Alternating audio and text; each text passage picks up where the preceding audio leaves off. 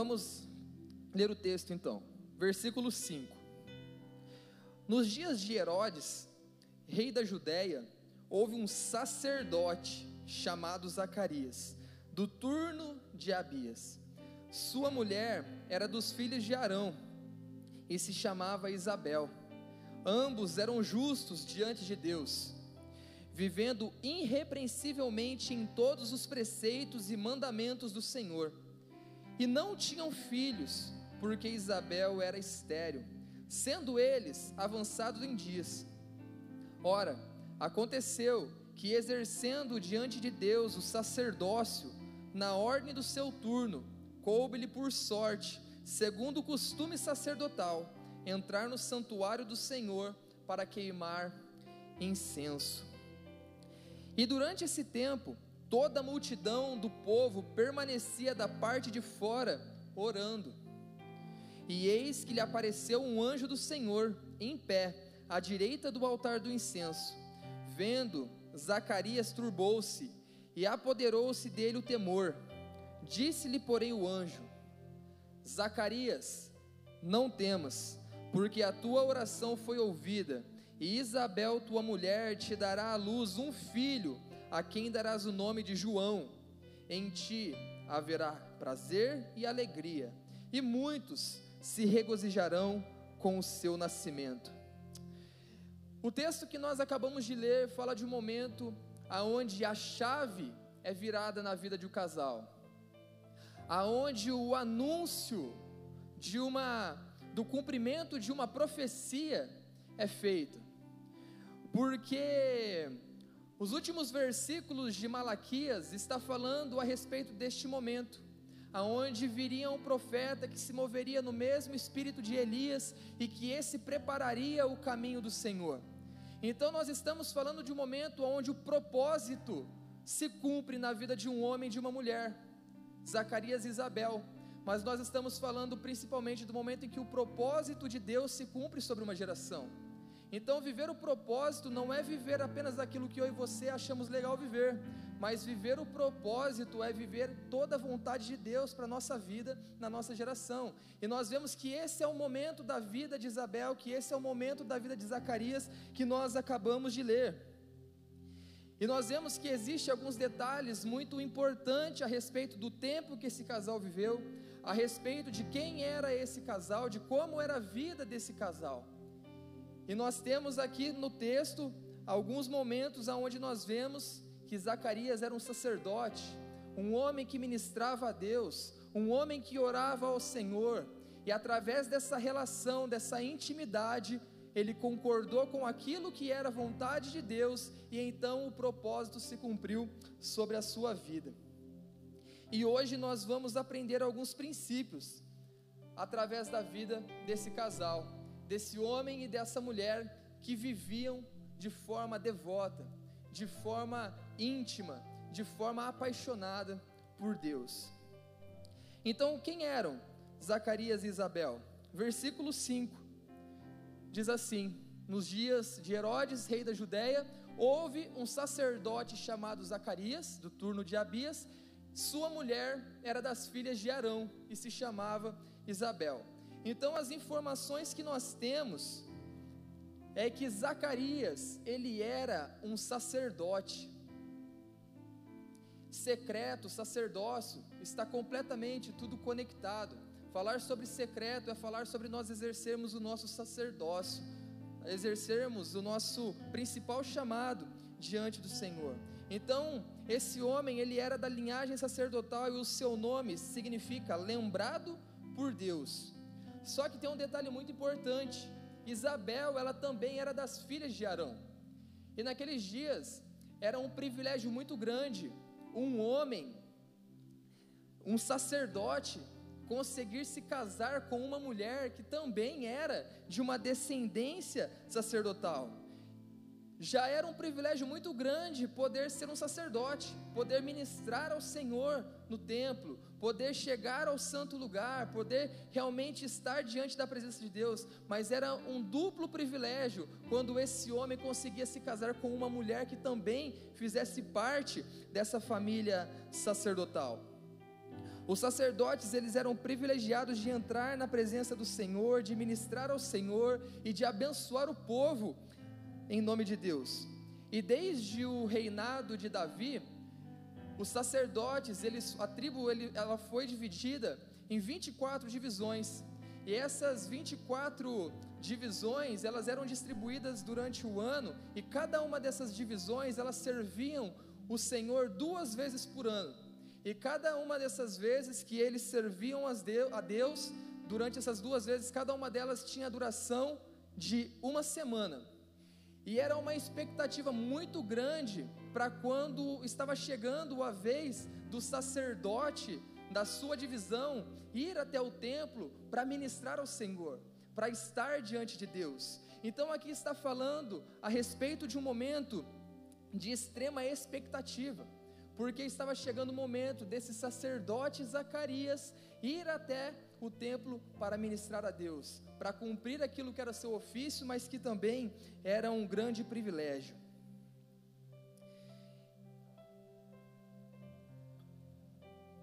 E duas coisas que eu queria falar com vocês a respeito desse, desse versículo a princípio, é que apesar dos sacerdotes servirem ao Senhor no templo apenas duas vezes ao ano, isso não significa que eles só oravam e que eles só buscavam a Deus duas vezes ao ano.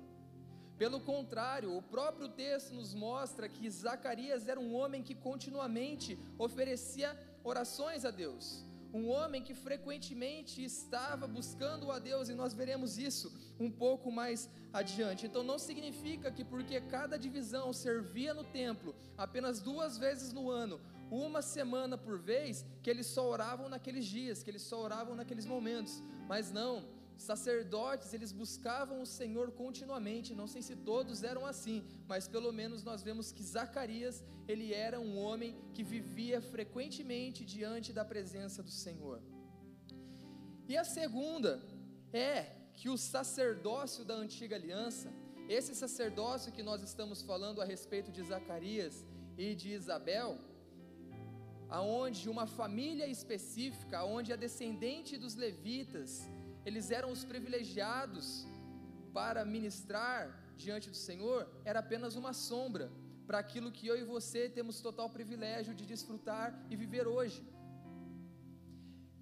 Então hoje não existe mais um clã específico, não existe mais os levitas, os meraritas, os coatitas e grupos específicos de pessoas chamados para ser sacerdotes e ministrar diante de Deus.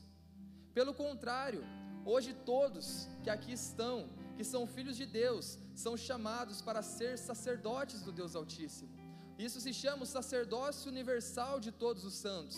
Então não existe uma pessoa especial, não existe um clã especial, não existe um título especial para que pessoas especiais possam buscar o Senhor, mas todos nós, como filhos de Deus, somos chamados a exercermos os nossos, o nosso sacerdócio diante de Deus e diante do mundo. Somos chamados a ministrar ao Senhor e ministrar ao mundo. Somos chamados a ter uma vida no secreto. Aqui nós estamos falando de um sacerdote por ofício, por família sacerdotal, mas ele está apontando para aquilo que eu e você somos chamados a viver hoje, uma vida de completa devoção, ministrando continuamente ao Senhor e tendo a mesma expectativa que esses homens tinham dia após dia quando se aproximava o tempo de ministrar a Deus no templo que essa expectativa pelo secreto seja gerada continuamente no meu e no seu coração, a fim de que nós possamos viver todo o propósito de Deus para a nossa vida. Amém? Nós não precisamos hoje depender da oração de um pastor, depender da oração de um líder de GC, depender da oração de qualquer pessoa que seja, porque nos foi dado livre acesso. E nós somos chamados para ser provedores e não apenas dependentes. Então, que essa chave também possa estar virando nas nossas vidas, tendo expectativa de estar no secreto, viver uma vida no secreto, a fim de vivermos o propósito de Deus para nossa casa, para nossa família, para nós individualmente. Amém? Nós vemos, né, em 1 Pedro, no capítulo 2, verso 9, não será projetado, mas é um texto que diz assim: Vós, porém, sois raça eleita, sacerdócio real, nação santa, povo de propriedade exclusiva de Deus, a fim de proclamardes as virtudes que vos daquele que vos chamou das trevas para a maravilhosa luz. Esse texto de 1 Pedro não está falando de uma família especial, não está falando de um grupo seleto de pessoas, mas está falando da igreja viva, está falando de todos os crentes, de todos aqueles que foram alcançados por Jesus. Quantos crentes nós temos aqui? Amém? Você é um sacerdote, você é chamado para viver no secreto, você é chamado para ministrar a Deus, você é chamado para representar Deus ao mundo, assim como Zacarias nos seus dias.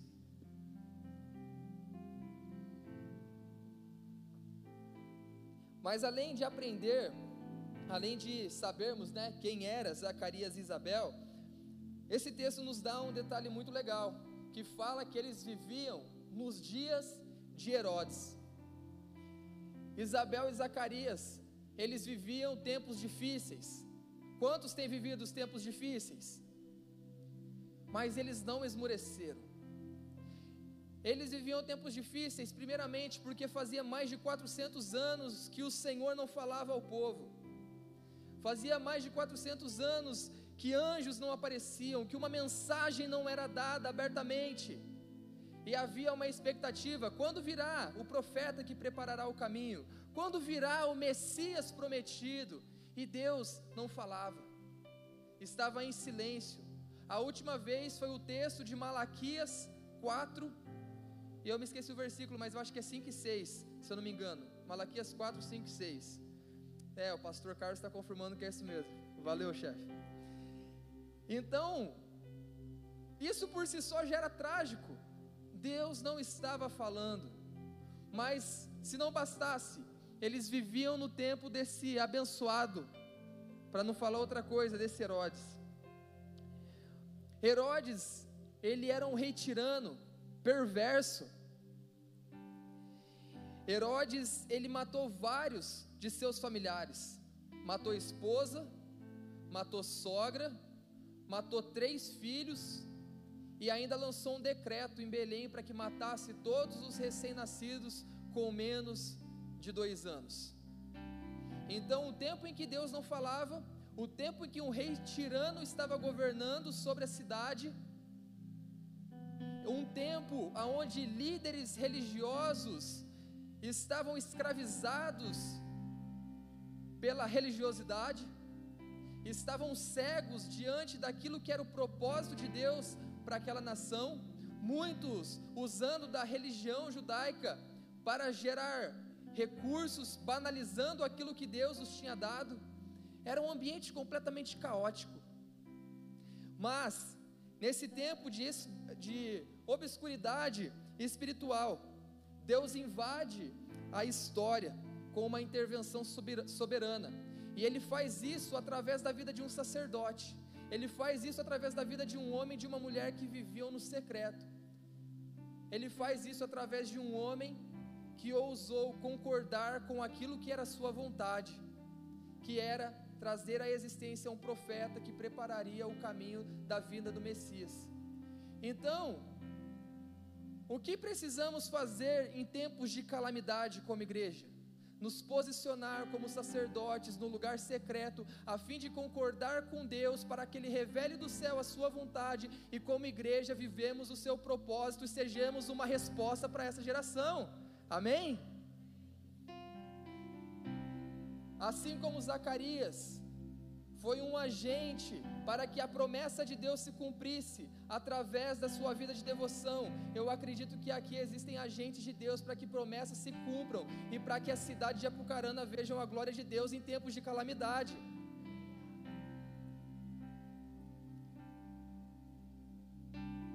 Deus, em Sua soberania, Ele já sabia que essa família, nesse tempo de calamidade, daria luz ao profeta prometido.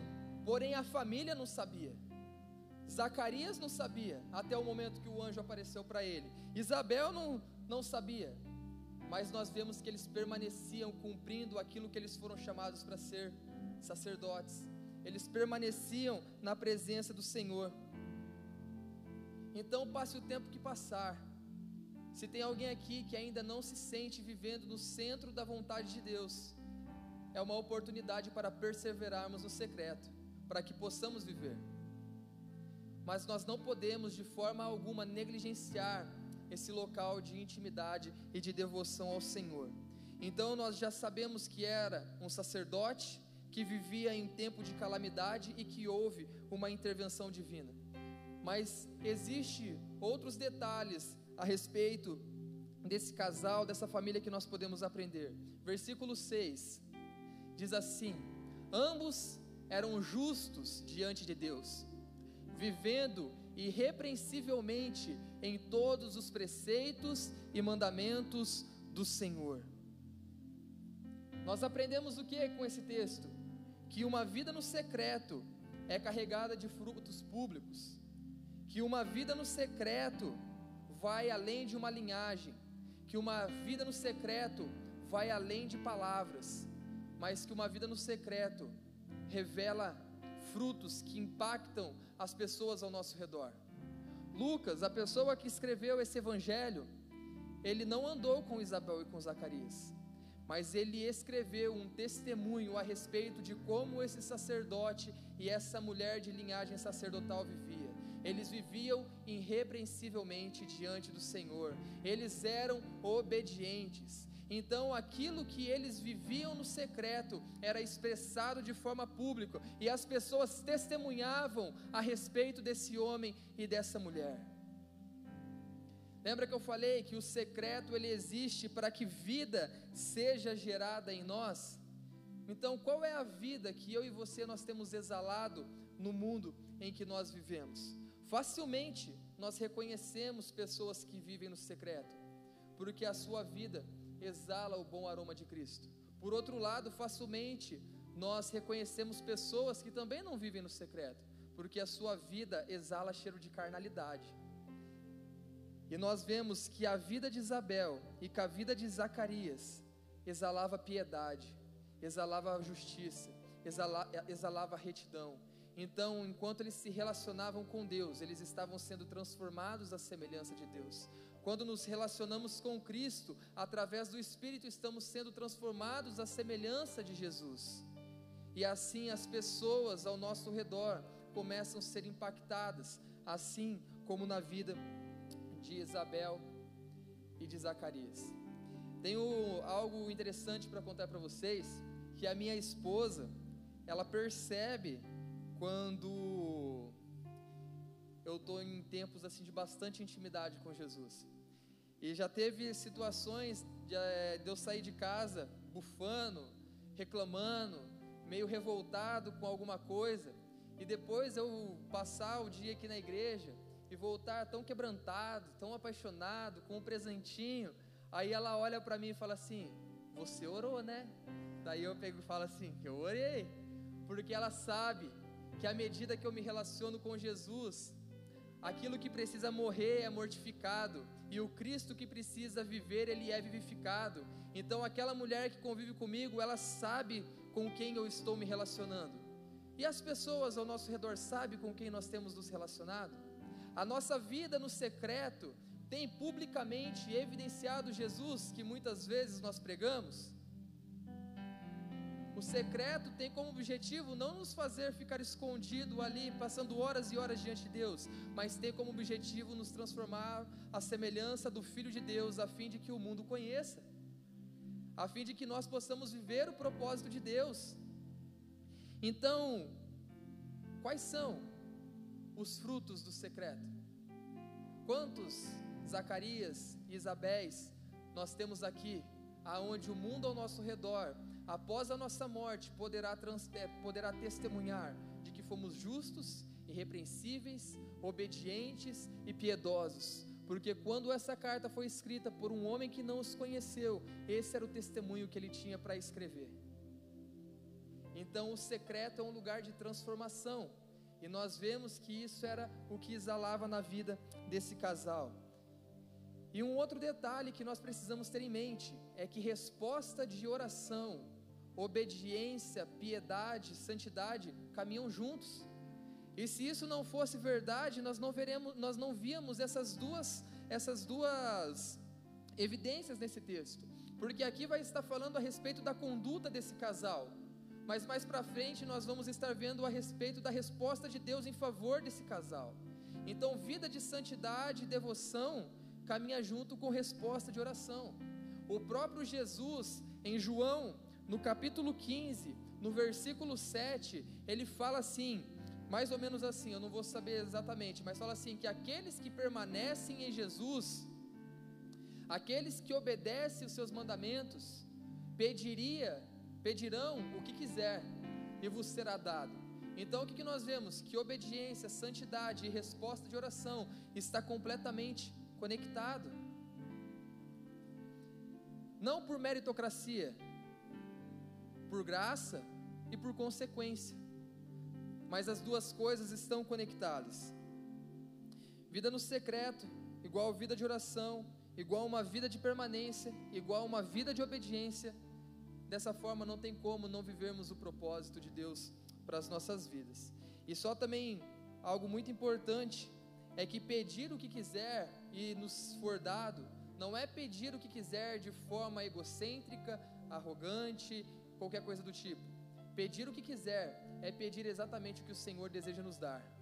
Pedir o que quiser é ter tanta intimidade com o Pai que nós compreendemos o que esse Pai deseja nos dar, o que esse Pai deseja fazer em nós e através de nós.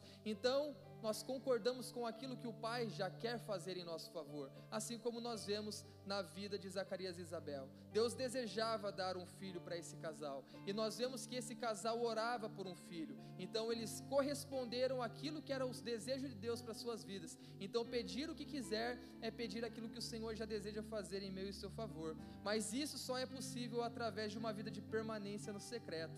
Amém?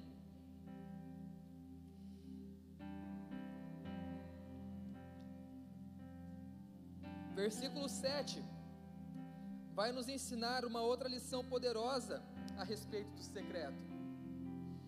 Que diz que eles não tinham filhos, porque Isabel era estéril e eles eram avançados em dias. Gente, viver no secreto, ter uma vida de devoção, ter uma vida de relacionamento com Deus, não nos, não nos privará das dificuldades ser justos, obedientes, obedecer os preceitos de Deus, como nós lemos no versículo anterior, isso não nos privará de passar por dificuldades, tempos de provação e tempos de aflição. O texto diz que ela era estéril e que eles eram avançados em dias. A vida com Jesus, ela não é uma estufa espiritual que nos blinda das aflições. Nós não podemos de forma nenhuma pensar que por termos sido alcançados por Jesus, viver uma vida de oração, sermos, obedi sermos obedientes, que isso vai nos livrar, nos privar das aflições. Mas pelo contrário, as aflições e as provações é o que irá gerar em nós perseverança. As, a, as circunstâncias, as aflições é o que gerará em nós fidelidade constância, firmeza. E nós vemos que esse casal, eles foram testados, eles foram provados. Porém, a dificuldade das, circunstâncias, sejam elas aparentemente impossíveis para nós, como era impossível para uma mulher estéril e um casal avançado em dias dar luz a um filho, as circunstâncias não significa que Deus não irá cumprir o propósito dele na minha na sua vida, cara. Seja de maneira natural, ou seja de maneira sobrenatural, ou seja unindo as duas coisas. Porque existe a parte sobrenatural que era Deus dar vigor a esse casal, mas existia a parte natural que era esse casal fazer amor, para que esse filho pudesse vir à existência. Mas o fato é que até mesmo em meio às aflições, mesmo que passemos por aflições, o Senhor cumprirá o propósito dele, mesmo que por vezes nós não venhamos a compreender momentaneamente. Mas nós precisamos perseverar, precisamos ser fiéis a esse lugar de oração, a esse lugar secreto. E talvez também nós não tenhamos hoje aonde é, vamos, não vou dizer que é banalizado ter filhos, né? Mas talvez hoje não é levado tão a sério o fato da esterilidade como era levado nos dias ali de Jesus, como era levado nos tempos antigos, aonde não ter filhos trazia consigo grande humilhação. Não ter filhos naquele dia era sinônimo de maldição, era sinônimo de a mulher estar pagando é, por conta de algum pecado seu ou de sua família, coisas, coisa que nem sempre era verdade. Bênçãos familiares estavam completamente ligados ao fato de você ter filhos e ter muitos filhos. Então a esterilidade era enxergada como uma grande desgraça. Ser estéril era tão grave que em Gênesis 31, Raquel diz para Jacó: Dai-me filhos, senão morro. Para nós termos entendimento de quão forte era para uma mulher ser estéril naqueles dias. E ainda mais, toda mulher judia, ela tinha por expectativa ser a portadora da promessa, que daria a luz ao Messias, ao Cristo. Então, ser estéril era uma oportunidade a menos de, você, a menos de você ser a mulher privilegiada que daria luz ao Messias. Então, trazia consigo grande humilhação a esterilidade. Mas, mesmo com esse diagnóstico, esse casal permanecia fiel. Mesmo com nessa situação de aflição, o texto vai nos dizer que ele, Zacarias, permanecia cumprindo seu ofício diante do Senhor. Não era isso que os fazia retroceder ou desistir daquilo que o Senhor o chamou para ser, um sacerdote.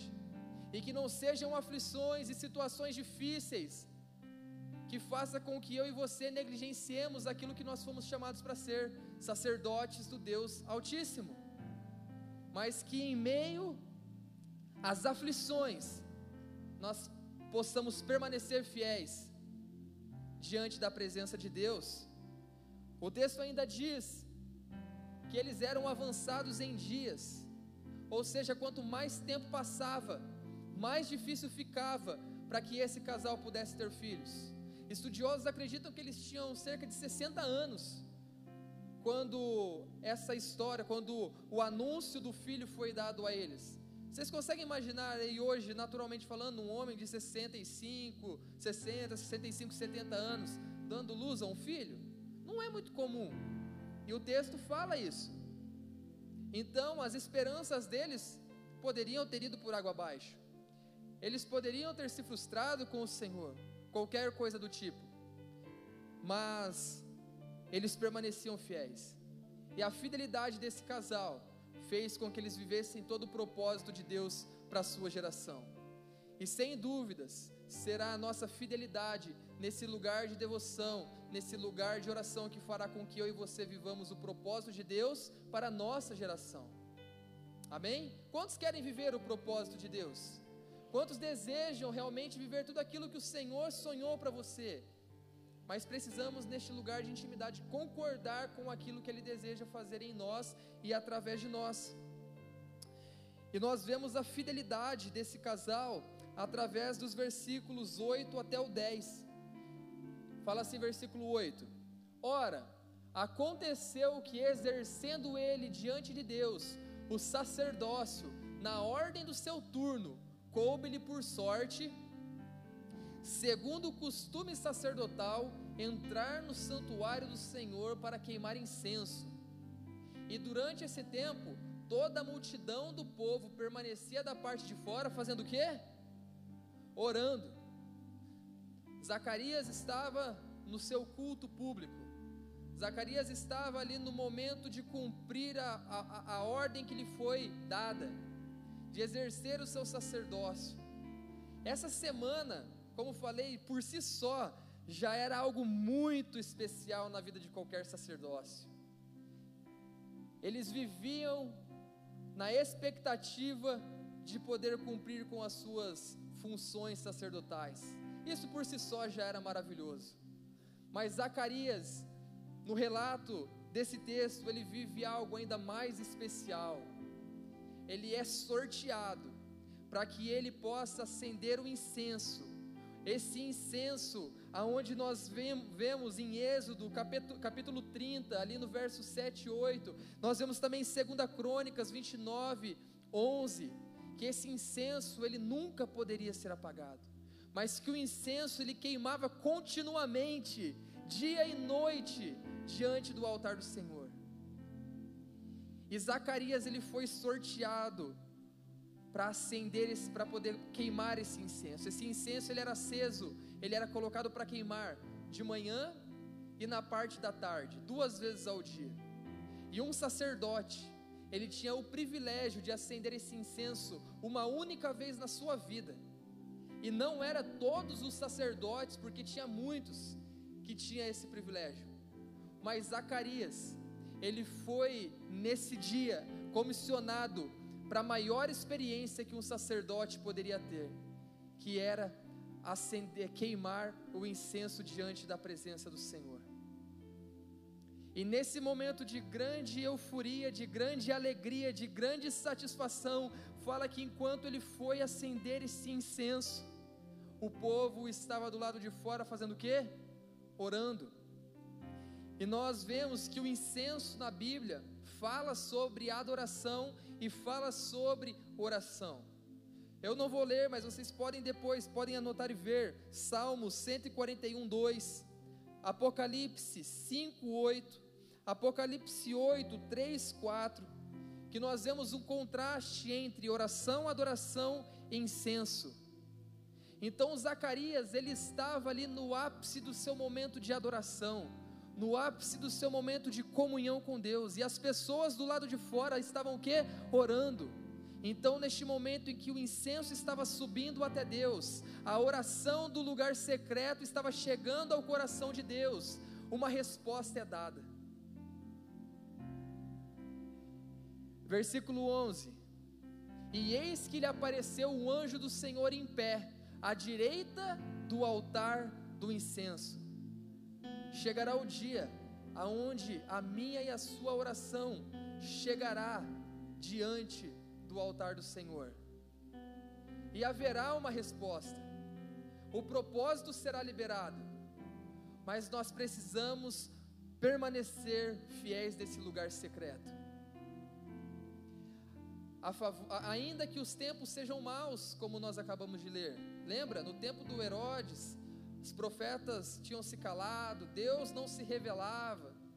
Mas olha, depois de mais de 400 anos, o incenso chegou até o Senhor e um anjo apareceu à direita do altar. Versículo 12: Vendo Zacarias, turbou-se e apoderou-se dele o temor. 13: Disse-lhe, porém, o anjo: Zacarias, não temas, porque a tua oração foi ouvida, e Isabel, tua mulher, te dará à luz um filho, a quem darás o nome de João. Ele fazia uma oração: Pai, nos dê um filho, porque o texto fala: a sua oração foi ouvida. Que oração? Eu quero um filho. E que momento que essa oração foi ouvida? No momento em que ele estava orando, no momento em que ele estava adorando, no momento em que ele estava permanecendo no secreto. Zacarias e Isabel, eles oraram no mínimo 30, 40 anos para que essa promessa viesse se cumprir, para que eles pudessem viver o ápice do propósito de Deus na vida deles. Porque o propósito da vida desse homem e dessa mulher era não apenas trazer luz a, a um filho, mas era trazer luz a uma profecia. João Batista não era apenas um filho, João Batista era uma profecia. Eu e você, nós já oramos 30, 40 anos para que todo o propósito de Deus se cumpra nas nossas vidas. Então ainda podemos continuar permanecendo no lugar secreto a fim de vivermos o propósito. Ainda há tempo para, perseverar, para perseverarmos, porque chegará o dia em que o incenso subirá até o altar do Senhor.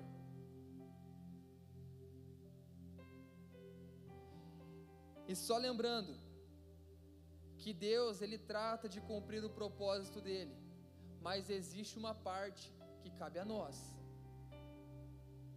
Então fique atento, para que quando o Senhor responda a sua oração, você esteja pronta para responder. Porque Deus falou: vocês darão a luz a um filho, vocês terão um filho. Mas se o abençoado do Zacarias e a abençoada da Isabel, se eles não fechassem a cortininha da tenda e não lenha um lá no outro, o bebê não nascia. Então o propósito irá se cumprir, seja de forma natural ou sobrenatural. Mas precisamos fazer a nossa parte. Queremos um emprego, temos orado por um emprego melhor, porque talvez lá é o propósito do Senhor para mim, para a sua vida. Então vamos estudar, vamos trabalhar, vamos nos empenhar para isso. Qual é a oração? O que nós temos esperado da parte do Senhor? Versículo 14 diz assim: Em ti haverá prazer, alegria, e muitos se regozijarão com o seu nascimento. Deus ele é capaz de fazer infinitamente mais daquilo que pedimos, pensamos, imaginamos. Eles queriam um filho, mas Deus deu o filho. Mateus 11:11 11 diz que nascido de mulher nenhum era maior do que João Batista. Olha o que diz: em ti haverá prazer, alegria, muitos se regozijarão com o seu nascimento. A fidelidade no secreto fará com que nós vivamos coisas ainda maiores do que imaginamos. Eles, eles sonhavam, imaginavam e desejavam um filho, mas eles não imaginavam que era o cumprimento de uma profecia. Mas eles só descobriram porque eles permaneceram fiéis. E um outro segredo é que o propósito da minha e da sua vida não deve ser jamais para fins egoístas. Porque nós vemos que o cumprimento do propósito de Deus na vida desse homem e dessa mulher tinha como fim abençoar uma geração inteira, abençoar uma nação inteira, abençoar um povo todo. O propósito de Deus nunca será limitado apenas para você e para sua casa. Com certeza, quando entendemos o propósito de Deus para as nossas vidas, nós teremos em mente que isso tem a capacidade de abençoar aqueles que estão ao nosso redor. Então, clame, busque ao Senhor, permaneça no secreto para que você e eu possamos viver o propósito com o fim de abençoar gerações, de abençoar pessoas, de abençoar aqueles que estão ao nosso redor. Amém, gente? Não ter uma mentalidade apenas consumista, quero, quero, quero, quero, mas uma mentalidade abençoadora. E uma outra convicção que nós precisamos ter é: o propósito de Deus, ele irá se cumprir. Deus, ele não se atrasou na vida de Zacarias e Isabel. Eram avançados em dias. Era estéreo, mas Deus tinha o propósito de fazer com que aquela criança nascesse, e aquela criança nasceu. Então Deus não está se atrasando na minha, na sua vida, mas Ele chegará no momento certo, e eu e você nós precisamos estar preparados, eu e você nós precisamos estar prontos para viver o propósito dEle.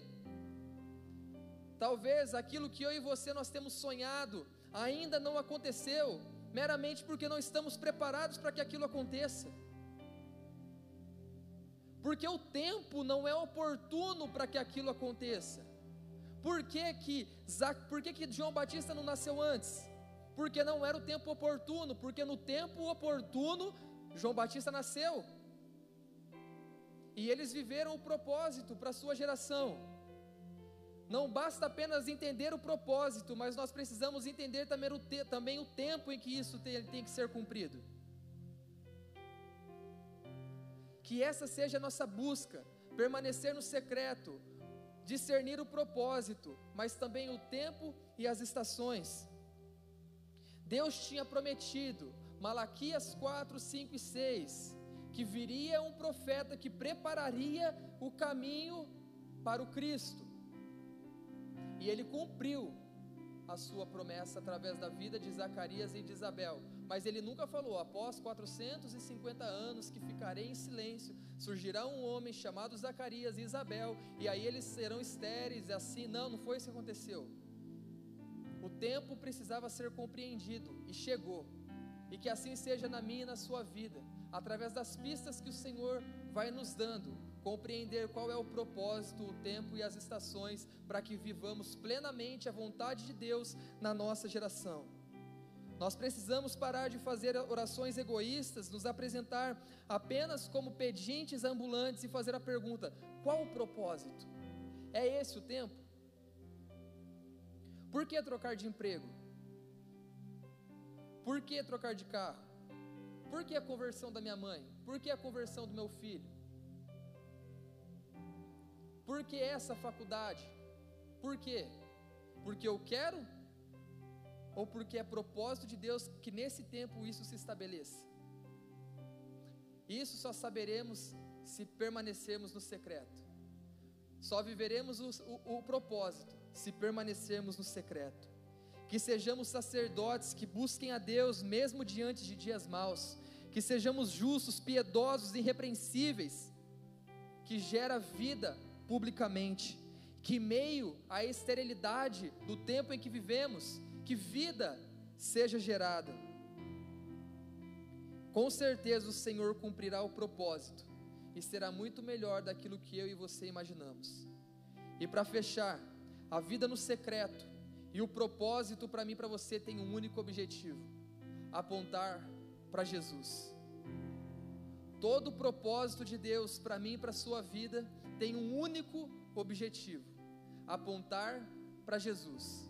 Se aquilo que pedimos, se aquilo que desejamos, se aquilo que sonhamos em fazer não tem como objetivo apontar Cristo, é apenas você que está querendo, não Deus. Porque Deus em tudo que faz tem um objetivo: que Cristo seja glorificado, que Cristo seja exaltado. E a prova disso é que João não era apenas o desejo de Isabel e Zacarias, mas era o desejo de Deus que um profeta viesse no espírito de Elias para preparar o caminho para que o Messias pudesse se apresentar. O propósito não era apenas um filho, mas era um profeta que apontasse o Cristo, o Cordeiro de Deus que tira o pecado do mundo. Qual é o motivo das nossas orações, da nossa permanência no secreto? É obter coisas ou é vivermos o propósito e apontar Jesus? Porque todo propósito de Deus, uma vida com um propósito, não é uma vida baseada em coisas egoístas, mas é uma vida baseada em um desejo: apontar Jesus, glorificar Jesus, viver para Jesus, expressar Jesus. Esse é o fim do propósito da minha e da sua vida seja através de uma casa, de um carro, de um trabalho, de uma faculdade, de um curso, o que quer que seja. Se você está vivendo o propósito, esse propósito é, aonde você estiver com aquilo que você tem, apontar Jesus. E nós vimos que é exatamente isso que aconteceu na vida de Isabel e de Zacarias. Não era apenas um filho, era uma profecia encarnada, não era apenas um presente, mas era um anúncio: o Messias está chegando. O Messias, o Cordeiro de Deus que tira o pecado do mundo, está para aparecer. João era a chave de que o tempo chegou e de que, e de que Jerusalém poderia ter esperança, porque o Salvador havia de aparecer. Eu e você viveremos o propósito, mas para onde esse propósito aponta?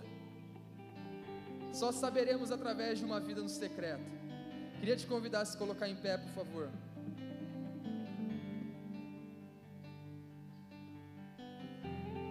Que nessa noite você possa ter um único desejo: exercer o seu sacerdócio, viver uma vida íntima de Jesus, para que através dessa intimidade você e eu possamos compreender qual é o propósito de Deus para mim e para a sua vida nessa geração, que tem um fim muito claro: apontar Cristo, a sua segunda vida, o seu reino inabalável.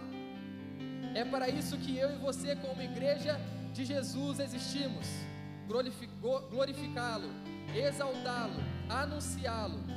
Isso é viver o propósito, amém? Feche seus olhos, por favor. Jesus, nós te agradecemos pela tua palavra que é viva, que é eficaz. Nós te agradecemos pelas tuas verdades que nos confrontam, que nos desafiam. E nós oramos pelo levantar de uma igreja sacerdotal, Pai. Pelo levantar de uma igreja que viva no secreto. E que através desse lugar secreto, Pai, vida de Cristo seja gerado. Uma igreja não dependente de líderes e pastores, mas uma igreja dependente de Cristo uma igreja que consegue discernir qual é o propósito individual de cada sacerdote, uma igreja que consegue discernir qual não apenas qual é a vontade, mas qual é o tempo em que essa vontade será estabelecida. Porque nós temos a convicção de que essa igreja é uma resposta para os tempos caóticos que nós temos vivido, Senhor. Estabeleça propósitos, vire a chave na vida de muitos dos nossos irmãos aqui nessa noite Oramos por corações atentos, por corações perceptivos, para entender o que o Senhor deseja fazer e o tempo que o Senhor deseja fazer. Muito obrigado, papai, porque a tua palavra não volta vazia e nós sabemos que ela encontrou lugar no coração daqueles que aberto estava. Que o teu Espírito continue a ministrar cada uma dessas vidas e que possamos viver para a honra e glória do teu nome. E para finalizarmos, que mais uma vez possamos oferecer a nossa adoração, a nossa devoção a Jesus. Amém?